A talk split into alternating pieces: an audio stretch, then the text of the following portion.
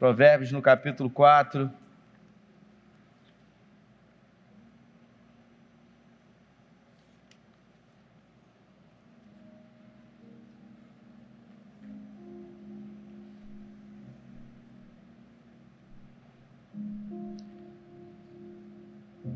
No versículo 23.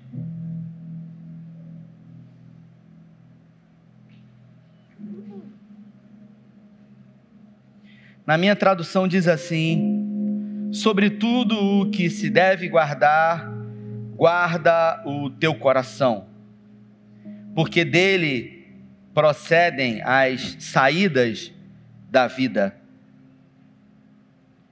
Pai, essa é a tua palavra e nós pedimos que nessa noite em graça o Senhor nos conduza aqui.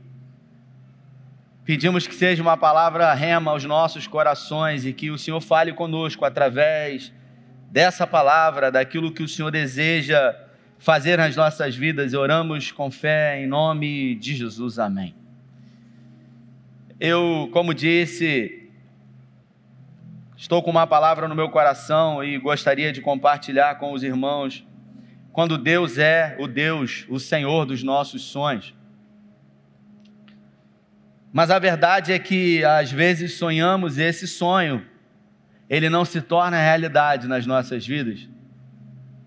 A verdade é que às vezes sonhamos, temos expectativas, mas as nossas expectativas elas são frustradas a despeito dos sonhos e a despeito das promessas uh, de Deus para as nossas vidas. Uh, ontem eu fiz um velório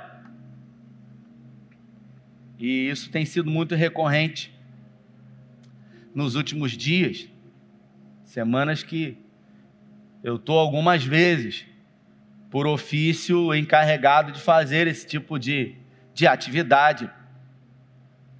E o curioso é que ontem eu tive a oportunidade de estar diante de, um, de alguns irmãos num velório. E esse homem que faleceu, ele quando jovem, havia se casado. E quando se casou, teve um filho e e logo algum pouco tempo depois que o filho nasceu, a sua esposa com 35 anos de idade sofreu um, um AVC. E com 35 anos de idade, aquela mulher ela ficou inválida em cima de uma cama. 35 anos de idade. E por conta da doença, ela, ao ficar inválida em cima da cama, o marido, ele que fazia parte de um grupo como esse, uma denominação chamada protestante, evangélico, como você quiser chamar. Diante daquela fatalidade, ele questionou a Deus, ele falou: por quê? Por quê? 35 anos. E ele disse: porque o Senhor não deve ser bom. Porque se fosse, não permitia que acontecesse isso com a minha esposa, na minha vida. Afinal, eu tenho sonhos. E ele não só pensou isso, ele disse para todo mundo, e ele falou: a partir de hoje eu não sirvo mais a Deus. Eu não quero mais ser crente porque Deus permitiu que isso acontecesse com a minha esposa. E quando eu cheguei no velório, pensa num clima pesado, você entra num ambiente, Davi, e todo mundo já todo mundo já tem certeza que o cara foi para onde? Pode falar, tá com medo? Foi para onde? Inferno. Afinal, ele praguejou contra o Senhor. Ele falou que não queria mais servir a Deus. Bom, ele teve coragem de dizer isso. E quantos de nós, diante de sonhos, de expectativas frustradas, olhamos para Deus, olhamos para as promessas e pensamos isso e não tivemos a coragem de dizer. Eu perguntei para o filho, que é membro aqui da igreja. Eu falei para ele: há quanto tempo seu o seu pai tomou conta da tua mãe? Ele falou: depois que aconteceu isso com ela, pastor, Ele não deixou que ninguém cuidasse dela, ele disse: Eu que vou cuidar dela. A partir de hoje, quem vai dar banho nela sou eu. Quem vai dar comida para ela sou eu. Quem vai vestir ela sou eu. E durante quase 40 anos, aquele homem se dedicou, ele anulou a vida dele. Ele podia ter ido embora, sim ou não? Jovem. E ele falou: Quem vai cuidar sou eu.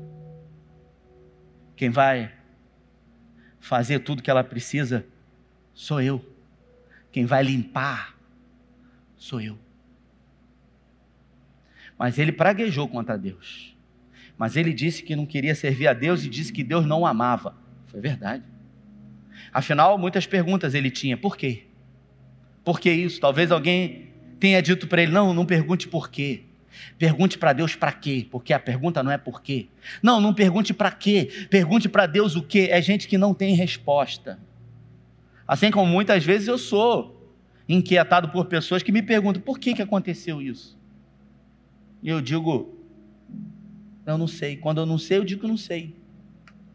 Pseudos religiosos, eles sempre vão ter explicação para tudo, os chamados profissionais da fé. Se você perguntar para um pastor, ele sempre tem resposta. E quando ele não tiver resposta, ele vai dizer: Deus sabe de todas as coisas. Ele sabe, porque ele é Deus. Quem não sabe é você e eu. E eu cheguei naquele velório, peso, terrível, né? Um peso, né? E a primeira coisa que eu falei ali, eu falei: olha, nós estamos diante de uma pessoa aqui, o corpo de uma pessoa,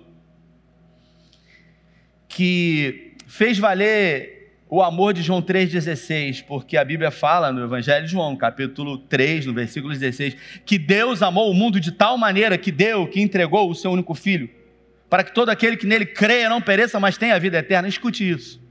Amor é um sentimento abstrato mas, segundo a palavra de Deus, amor que vem de Deus não é um sentimento abstrato. O amor que vem de Deus, ele é um amor que envolve atitude.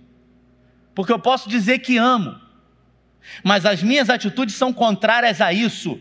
E esse homem, ele não só amou, ele praticou esse amor, ele fez valer esse amor. E ele fez valer com circunstâncias totalmente adversas, porque ele já não tinha mais uma mulher, ele com 40 anos de idade. Esse homem, ele, ele fez valer durante a vida inteira um compromisso, uma aliança que ele havia feito diante de testemunhas e de sacerdotes. Um comprometimento que ele havia feito, ele resolveu levar até o eu disse para os irmãos que estavam lá, falei, olha, pelo que me consta, quem acusa e lança no inferno é o diabo. Tem alguém aqui, representante dele? Pelo que me consta, quem convence é o Espírito Santo. Alguém aqui se classifica nessa posição? E por último, não menos importante, quem salva foi aquele que morreu por nós, Jesus Cristo. Tem alguém aqui que se diz Jesus? E eu disse: esse homem, ele fez valer o maior dom que Deus deu, que é o amor. O apóstolo Paulo diz que não deva nada a ninguém senão o amor. A única coisa que nós devemos dever ao outro, Fabi, é o amor. E aquele homem, ele praticou isso até o último dia.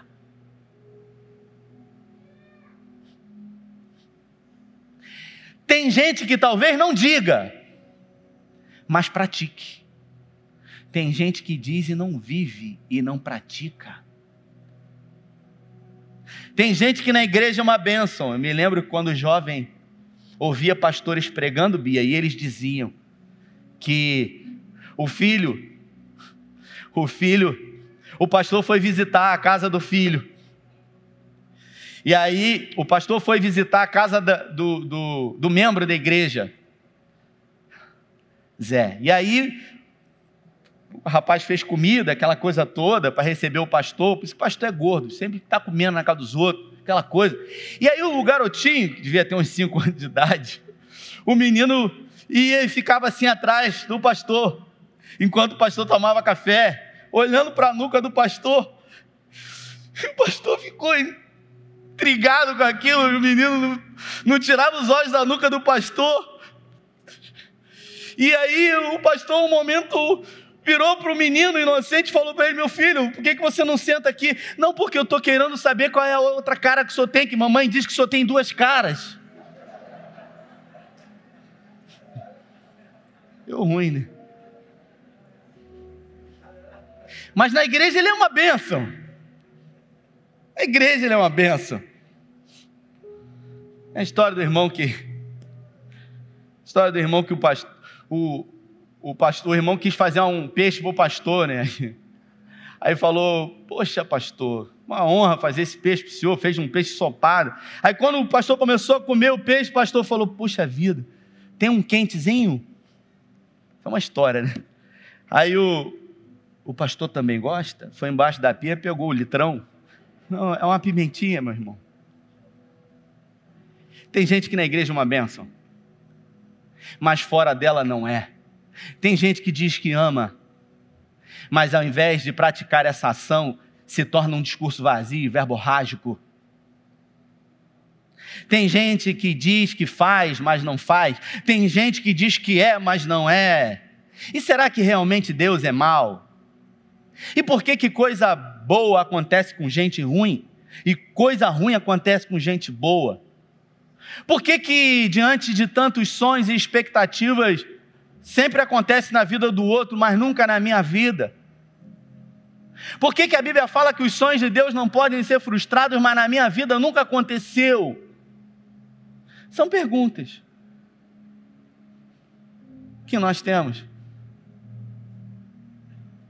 E a Bíblia fala sobre a história de um jovem que tinha 17 anos de idade, no livro de Gênesis, no capítulo 37. Um jovem chamado José. Ele simplesmente um dia teve sonhos. E quem deu a ele esses sonhos foi o Senhor.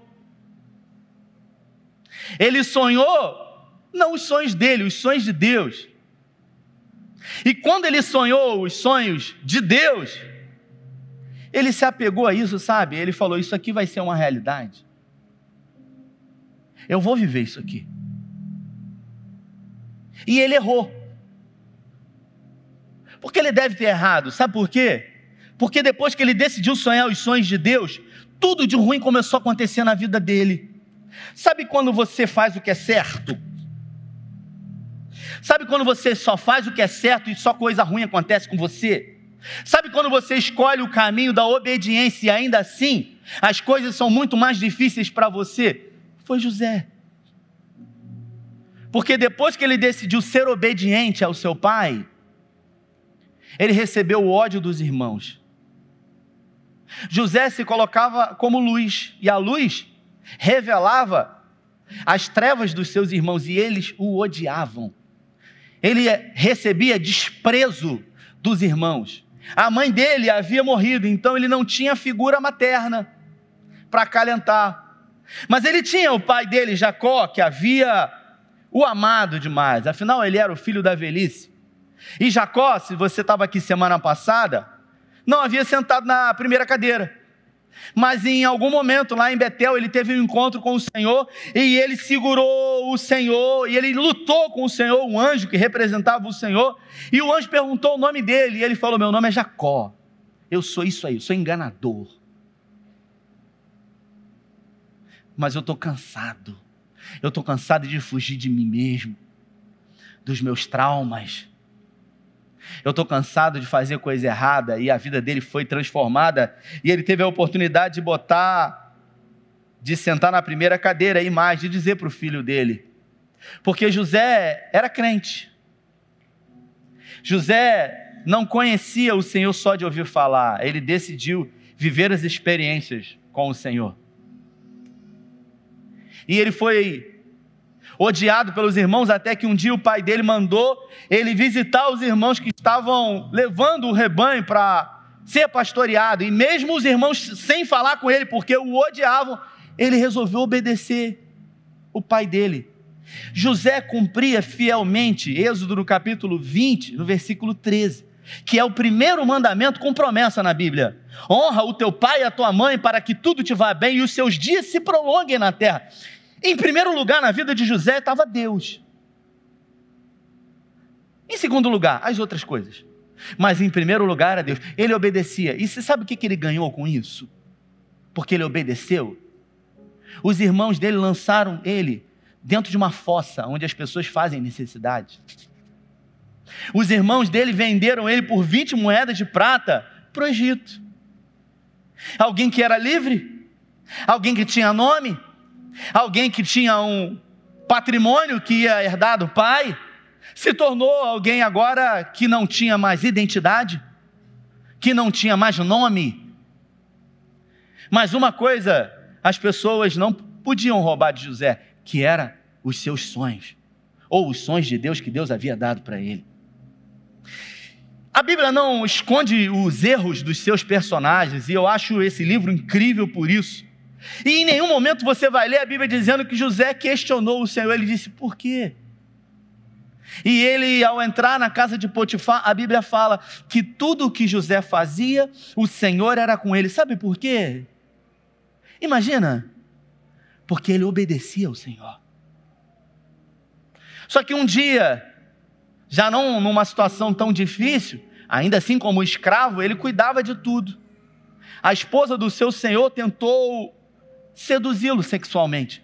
E José, no seu coração, não desejou trocar aquilo que ele mais desejava na vida por aquilo que ele desejou por um momento. Porque, escute isso, esse menino tinha 17 anos de idade. Se você pegar qualquer adolescente aí com 17 anos, vai num laboratório desse, colhe exame e mede o nível de testosterona de um menino, você vai ver que o negócio está, ó, tá lá em cima, meu irmão.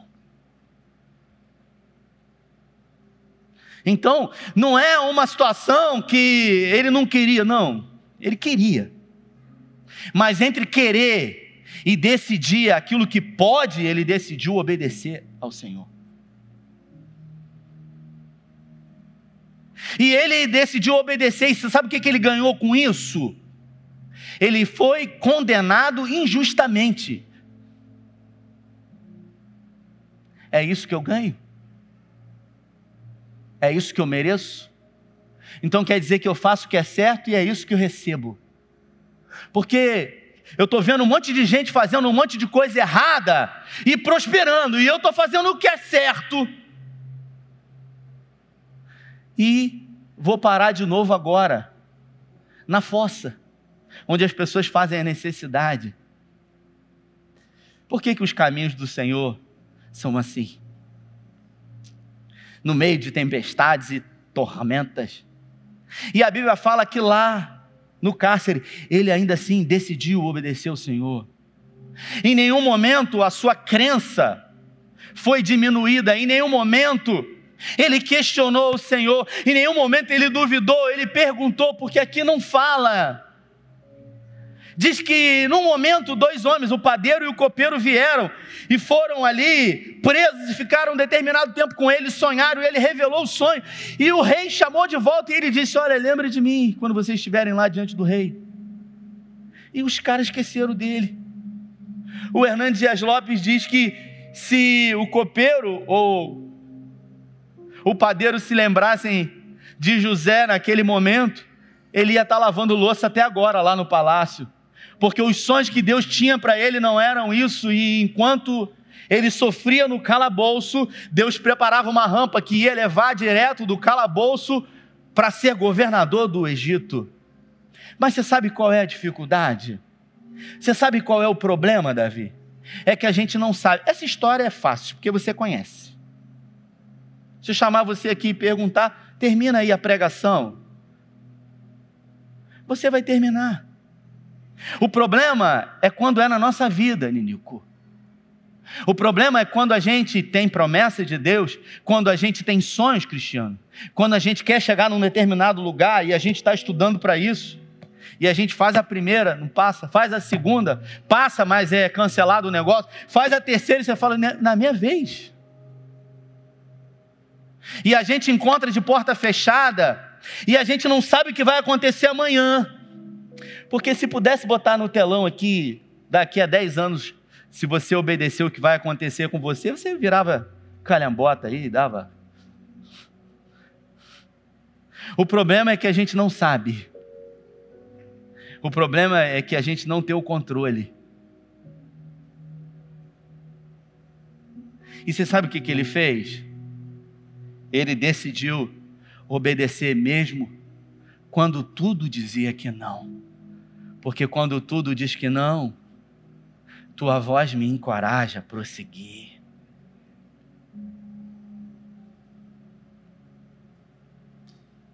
E a Bíblia fala que esse jovem, esse menino de 17 anos, ele ficou nada menos do que 13 anos, Jeremias, sofrendo. Tem alguém aqui que está esperando uma promessa de Deus, um sonho há 13 anos? E a cada passo que você dá, você se afunda mais. E a cada casa que você vai é pior do que a última onde você estava. E por que que Deus faz isso? E por que que Deus permite isso? Teria o nosso Deus prazer no sofrimento humano? Será que realmente vale a pena servir a esse Deus e ser fiel a Ele? Será que realmente é justificável isso? Porque a gente não sabe o amanhã que pertence a Deus. E a Bíblia fala que um dia, um dia, ele foi colocado como governador do Egito. E no capítulo 41 do livro de Gênesis, no versículo 50, diz assim: Antes de chegar a fome, nasceram dois filhos de José, os quais lhe deu Asenate, filha de Potifera, sacerdote de On, a mulher dele. Versículo 51. José, ao primogênito, resolveu chamar de Manassés, pois disse: Deus me fez esquecer todos os meus trabalhos e sofrimento.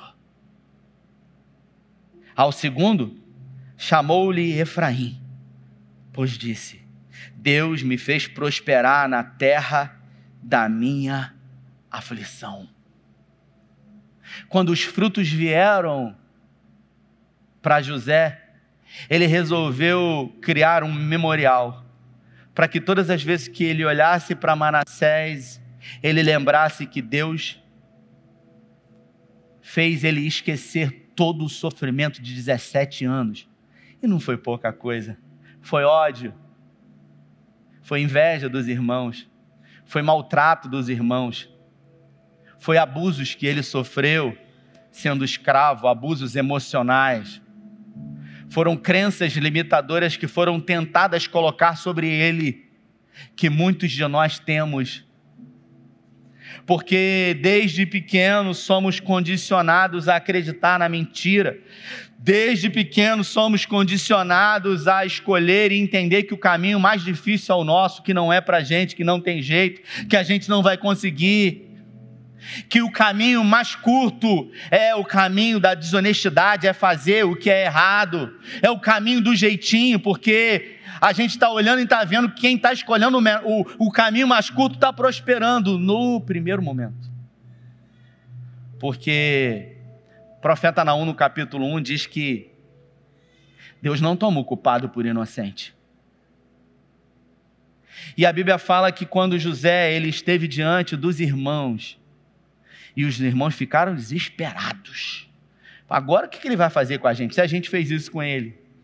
Você imagina o que, que ele vai fazer com a gente, porque a gente teve coragem de vendê-lo. Ele vai mandar matar, ele vai mandar cortar na gilete, assim, em fatia fininha, carpado. E o que José produziu para os irmãos? José resolveu produzir o bem, porque por mais que ele tivesse recebido o mal, ele não se deformou. Ele resolveu guardar o coração, porque dele procedem as saídas da vida. Quantas foram as vezes que o meu coração e o seu coração foram roubados? Numa palavra, uma promessa não cumprida, uma traição, um abandono, e isso foi projetado diante de Deus e a gente deixou de ser quem a gente era. Eu me lembro de alguns anos atrás, aqui, por favor, ter pregado uma mensagem eu disse sobre isso. Às vezes Deus te promete coisas e você está aqui. Vira para eles. Você está aqui no centro da vontade de Deus e Deus promete. Deus faz uma promessa para você e a vida segue. Dificuldade todo mundo passa, mas tem que passar. Tem gente que vive dificuldade. Tem gente que é a nuvem preta. Tem gente que você olha assim, onde ele vai tem uma nuvem preta. Deus prometeu, você está no centro da vontade. Mateus 6,33 é uma verdade para você. Buscai primeiramente o meu reino e a minha justiça, e todas as outras coisas vão ser acrescentadas. Deus deu sonhos a você. E não vai ser fácil porque nada é fácil. A graça, ela é de graça, mas não é barata. Ela custou tudo para Deus. E está saindo da posição? Então sai, fica aqui. Não, você desobedeceu, por favor. Fica aqui, fica aí. E aí você imagina, de repente, uma promessa que foi feita para alguém que estava num lugar e resolveu sair. Mas a promessa que Deus fez, mesmo você rindo, foi para alguém que estava nesse lugar e não naquele lugar. E por desobediência de sair do lugar onde se deveria estar, no lugar chamado obediência. O compromisso de Deus em realizar o sonho é com quem está nesse lugar e não aqui. E a gente sai, se desvirtua. Em algum momento a gente questiona por quê, o quê. Mas Deus prometeu um dia para esse alguém, não para esse que se tornou em outro alguém, que o coração se deformou, que deixou de ser quem um dia foi aqui. Tem uma canção, o Flávio Cristo aqui, posso pedir? Tem uma canção que diz, do Marquinho Gomes, Não Morrerei. Só o refrão, dá para cantar? Bota o tom aí. Hoje está na prova, né? Só o refrão, vai. Não, não morrerei. Quem sabe canta. Enquanto a promessa não se cumprir, quem tem promessa de Deus não morre, não não desiste não. E tenha fé, a fé de Abraão. Não morrerei a promessa não se cumprir. Quem tem promessas de Deus não morre não, não desiste não. E tenha fé, a fé de Abraão. Uma linda canção do Marquinho Gomes. Mentira. Mentira. Quem tem promessa de Deus morre. Morre. Sem a promessa se cumprir. Deus prometeu para um povo inteiro, um milhão e meio de pessoas, que ia levar eles para uma terra que manda leite e mel. Você sabe quando Deus fez essa promessa? Para um povo que estava chorando, clamando de joelhos, pedindo para ser liberto de um cativeiro babilônico de 420 anos. Deus prometeu para aquele povo que estava prostrado Deus prometeu para aquele povo que estava com o seu rosto voltado para ele, com a cara no pó. Deus não prometeu para um povo leviano que estava no deserto murmurando e reclamando o tempo inteiro de Deus e sendo desobediente. Por isso morreu todo mundo sem promessa.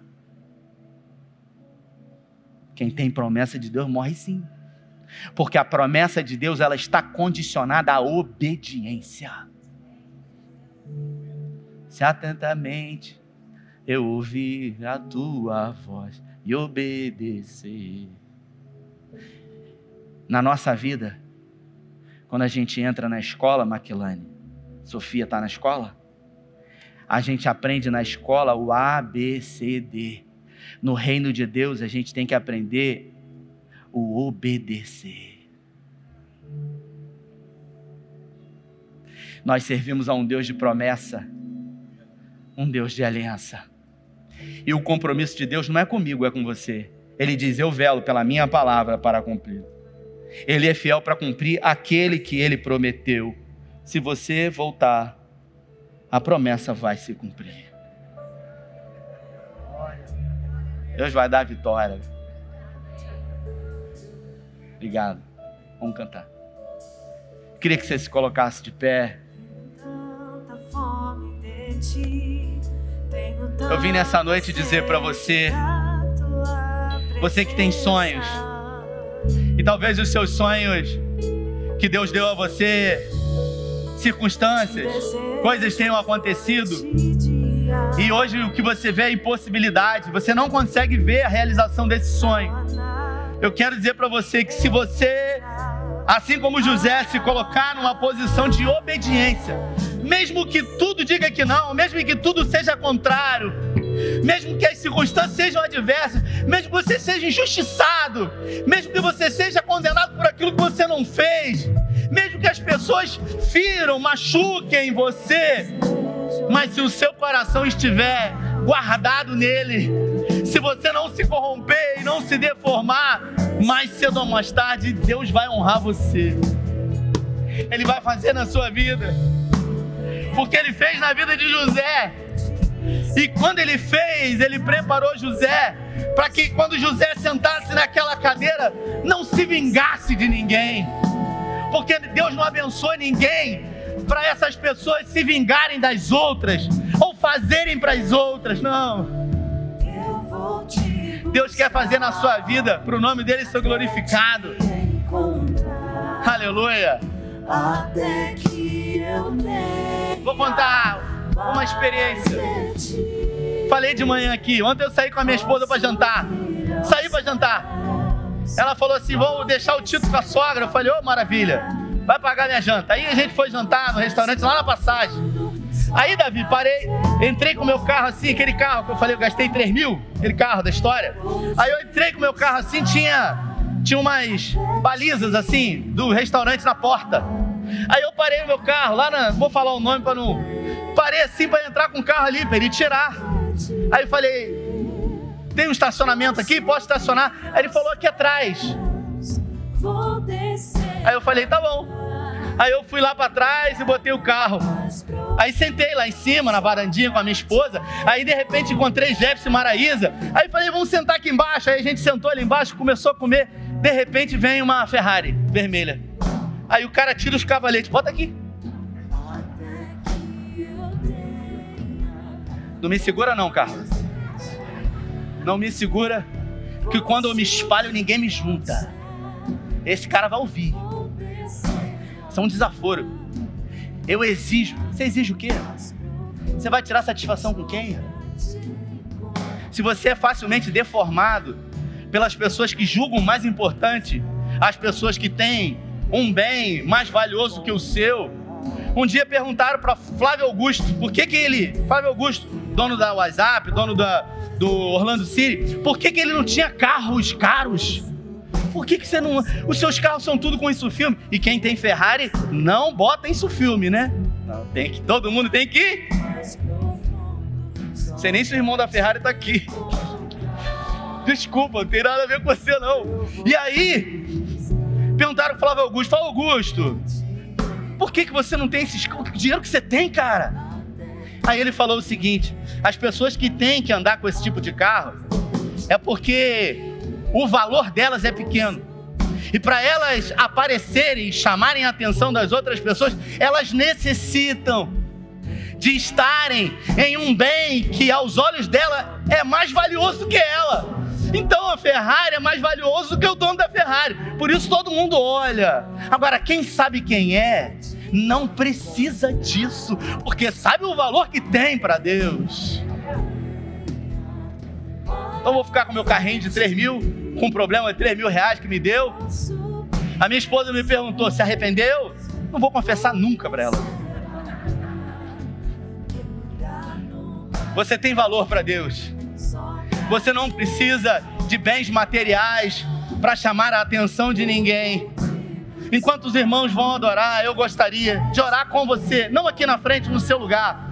Você que tem sonhos e esses sonhos ainda não se tornaram realidade na sua vida, eu quero orar com você, mas eu queria que você orasse, porque você é filho e pai quer ouvir oração de filho, não quer ouvir intercessor, não quer ouvir mediador, quer ouvir a sua oração. Então, enquanto eles vão adorar, que você se rasgue diante dele e que você diga para ele o que você sente, o que você pensa diante da situação, diante das frustrações, diante das casas e cavernas que você tem passado, assim como José. Fale com ele.